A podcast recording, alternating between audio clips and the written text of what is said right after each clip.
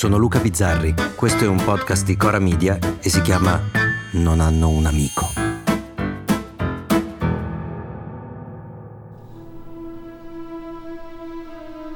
In quel tempo lontano in cui il calcio era un fenomeno più raccontato che visto, in cui i gol si vedevano alle 18.20 a 90 minuto. Ancora velo di Aguilera e Scurani. Piatto destro mette il Genoa e manda il Genoa in orbita con il 3 a 2. In cui le facce dei calciatori le vedevi sulle figurine e non alla tv. Ecco, in quei tempi così lontani e remoti, in cui i dinosauri erano un fresco ricordo, negli ultimi giorni dell'anno c'erano delle trasmissioni che io non mi perdevo mai. Ed erano quelle che riassumevano un anno di sport, un profluvio di azioni, di gol, di colpi di testa, di corse sotto la curva, un'indigestione di emozioni che a Luca Bizzarri, detto Pidocchio, regalava momenti sereni. Ora questa roba c'è ancora, ma quei gol li abbiamo visti 3000 volte, li sappiamo a memoria e l'emozione non può essere nemmeno paragonabile.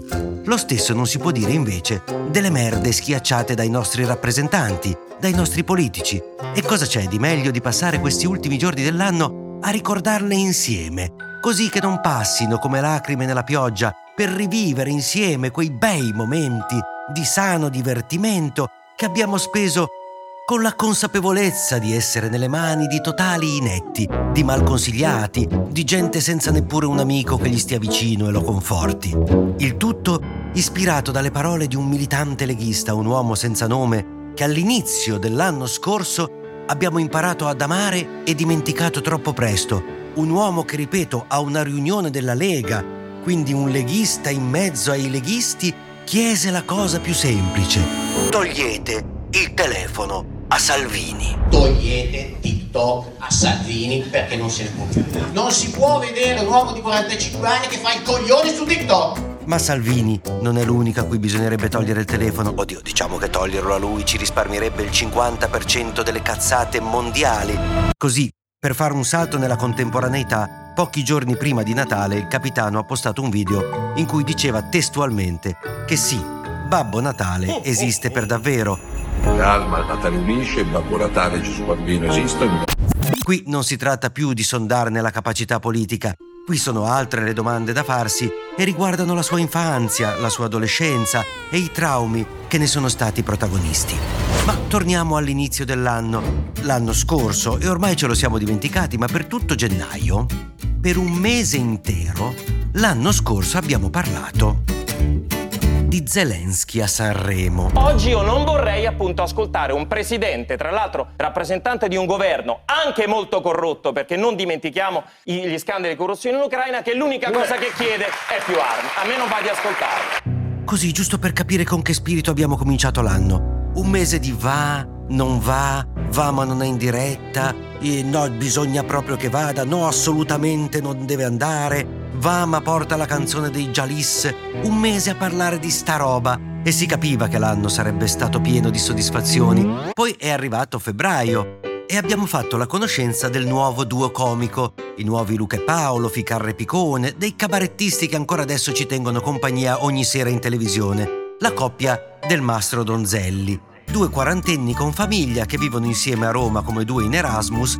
e a cena si raccontano così segreti di Stato che poi quello più intelligente va a sputtanare in Parlamento, con il sorriso stampato e l'espressione Ah, non potevo dirla sta roba? Come si può vedere dai documenti che sono presenti al Ministero della Giustizia? E giù risate. E quei due ancora imperversano, tanto che Del Mastro, che vorrei ricordare è sottosegretario di Stato al Ministero della Giustizia, quindi non eh, concorrente di Masterchef, ecco, in questi giorni sta facendo una grande battaglia contro Fedez. E Fedez dice che io dovrei chiedere scusa per il caso Cospito. Ma febbraio è stato anche il momento della scelta del segretario del PD, la lotta tra Schlein e Bonaccini, con Bonaccini sicuro di diventare segretario, fino a che non si decide che a scegliere il segretario saranno tutti, cioè anche quelli che col PD non c'entrano, e allora a sorpresa vince Schlein, le cui prime parole sono non ci hanno visto arrivare. Anche stavolta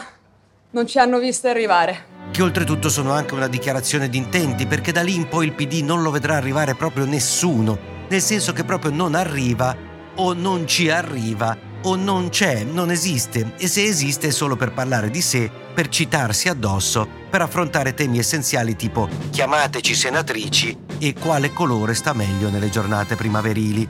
Ecco, arriva la primavera e cominciava a fare conoscenza dei fenomeni con i quali oggi dividiamo le nostre giornate. Per esempio, nella scorsa primavera si è affacciato sul palcoscenico quello che adesso è il cognato più famoso d'Italia, Lollobrigida. Ecco, ora pensate come quel cognome per tutti noi sia stato legato alla bellezza, alla sensualità, al carisma di Gina Lollobrigida, come bastasse sentire quel cognome per immaginare il fascino fatta persona. E ora appena lo sentiamo, ci si para davanti l'immagine di un palestrato con lo sguardo di un toro davanti a un libro di matematica, perso nel vuoto e ministro della sovranità alimentare, che non si sa cosa stracazzo vuol dire. Ecco Lollo si presentò nella scorsa primavera dandoci la soluzione al problema dell'immigrazione. Vedi che ci aveva pensato lui.